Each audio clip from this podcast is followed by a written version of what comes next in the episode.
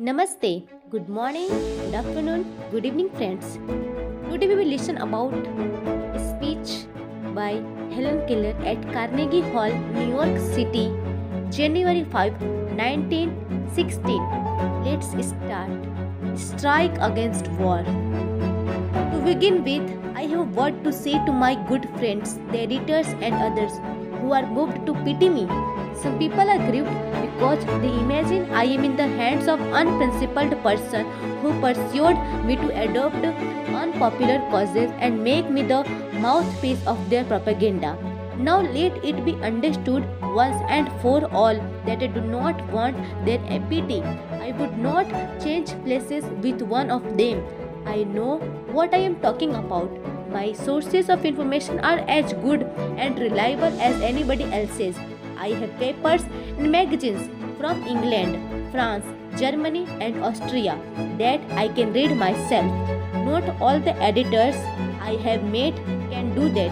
Quite a number of them have to take their French and German second hand. No, I will not depreciate the editors. They are an overworked, misunderstood class. Let them remember, though, that if I cannot see the fire at the end of their cigarettes, neither can they thread a needle in the dark. All I ask, gentlemen, is a fair field and no favor. I have entered the fight against preparedness and against the economic system under which we live. It is to be a fight to the finish, and I ask no quarter. All the machinery of the system has been set in motion.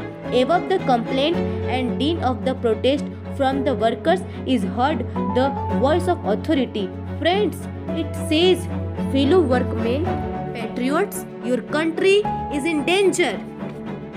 There are foes on all sides of us. There is nothing between us and our enemies except the Pacific Ocean and Atlantic Ocean. Look at what has happened to Belgium. Consider the fate of Serbia. Will you murmur about the low wages when your country, your very liberties are in danger? What are the miseries you endure compared to the humiliations of having a victorious German army sail up the East River? Quiet your grumbling, get busy, and prepare to defend your firesides and your flag. Get an army, get a navy, be ready to meet the invaders like the loyal hearted freemen you are. Will the workers walk into the, this trap? Will they be fooled again? I am afraid so. Their people have always been amenable to oratory of this sort. The workers know they have no enemies except their masters. They know that the citizenship papers are no warrant for the safety of their wives and children. They know that honest, sweat, persistent toil and years of struggle bring them nothing worth fighting for. Yet, deep down in their foolish hearts, they believe their country, oh, blind vanity of slaves. The clever ones high places know how childish and silly the workers are. They know that if the government dresses up them up in khaki and give them a rifle and starts them off with a band and waving banners, they will go forth to fight valiantly for their own enemies. They are taught that brave men die for their country's honor. What a price to pay for a vague idea the lives of millions of young men, other millions crippled and blinded for life, existence made horrible for still more millions of human beings. The achievement and legacy of generations swept away in a moment, and nobody better off for all the misery. This terrible sacrifice would be comprehensible if the things you die for and call country fed, clothed, housed, and warmed, you educated and cherished your children. I think the workers are the most unselfish of the children of men. They toil and live and die for other people's country, other people's continents, other people's liberties, and other people's happiness. The workers have no liberties of their own. They are not free when they are compelled to work 12 or 10 or 8 hours a day. They are not free when they are ill paid for their exhausting toil. They are not free when their children must labor in mills and factories or starve, and when their women may be driven by poverty to lives of shame. They are not free when they are clubbed and imprisoned because they go on strike for a raise of wages and for the basic justice this that is their right as human beings.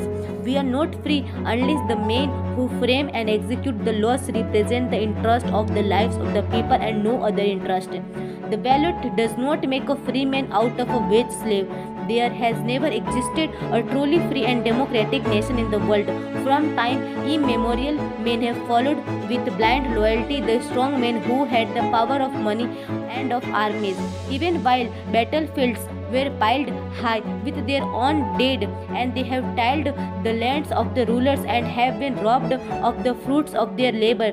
They have built places and pyramids, temple, temples, and cathedrals that held no real shrine of liberty. As civilization has grown more complex, workers have become more and more enslaved until today they are little more than parts of the machine they operate.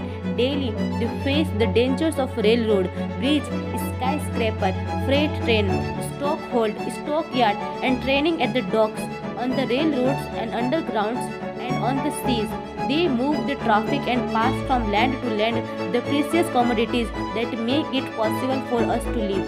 And what is their reward? A scanty wage, often poverty, rents, taxes, tributes, and war compensations? The kind of preparedness the workers want is reorganization and reconstruction of their whole life, such as has never been attempted by statesmen or governments.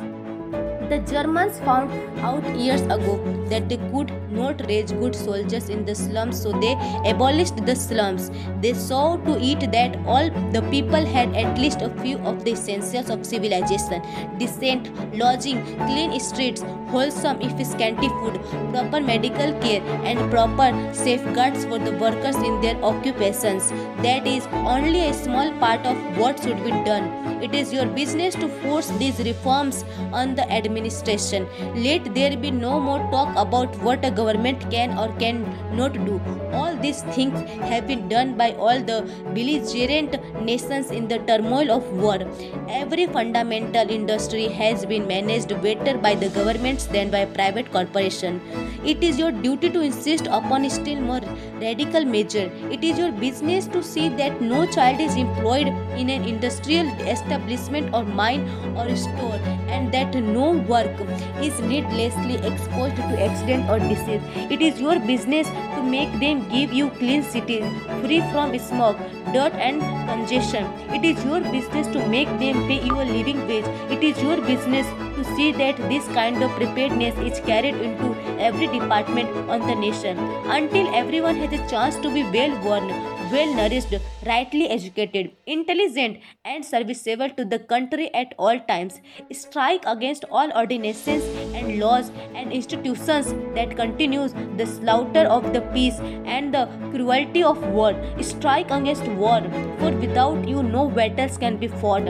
Strike against manufacturing scrap and gas bombs and all other tools of murder.